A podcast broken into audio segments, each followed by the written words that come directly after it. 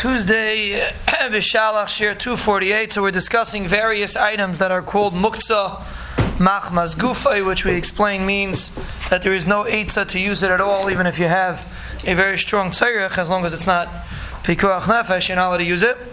So a few more examples would be bones. Uh, bones, if a person doesn't have animals in his house, and he has no, he has no purpose, no use for the bones of his chicken bones and these kind of things, so those bones are considered muktzah, as long as if they, if they have no, if they, if a person has no use for them, which most times he doesn't, so it's considered muktzah. Sometimes people chew on them, then it's obviously not muktzah. But if it, it's useless, then it's muktzah. Peels and shells, eggshells, pistachio shells, these are all considered. They're not roy lachil. They have no point. They're pointless, so they're considered muktzah. Not every peel is muktzah. For example, an apple peel is not considered muktzah because it's right to be eaten. Uh, cucumbers, technically the peel is right to be eaten, but uh, any other peel that's not right to be eaten are considered muktzah. Pits, if you have an avocado pit or something like that, it would be considered muktzah. It could be very relevant if a person wants to keep his uh, his avocado pit in the avocado to keep it green, if it does or it doesn't. Basically, officially it does.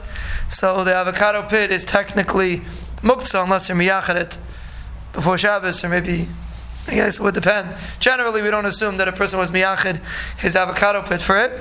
So avocado pit would be considered muktzah. Any pit which is not useful is muktzah. And therefore, a person now a person does clean off his table on Shabbos, and the reason why we do, generally, there's, there's other eitzes, but generally the reason why we're allowed to is because we consider it a graf shalrei, which we'll Bez Hashem discuss.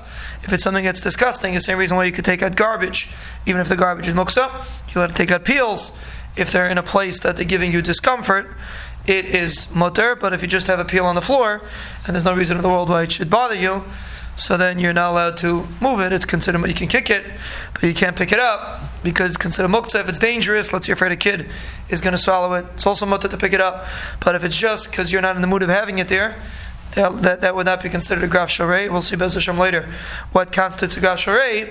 But basically, anything which is not roy is considered muktzah, and you're not allowed to use it at all on Shabbos, even if you have a tzarich, as long as it essentially has no use.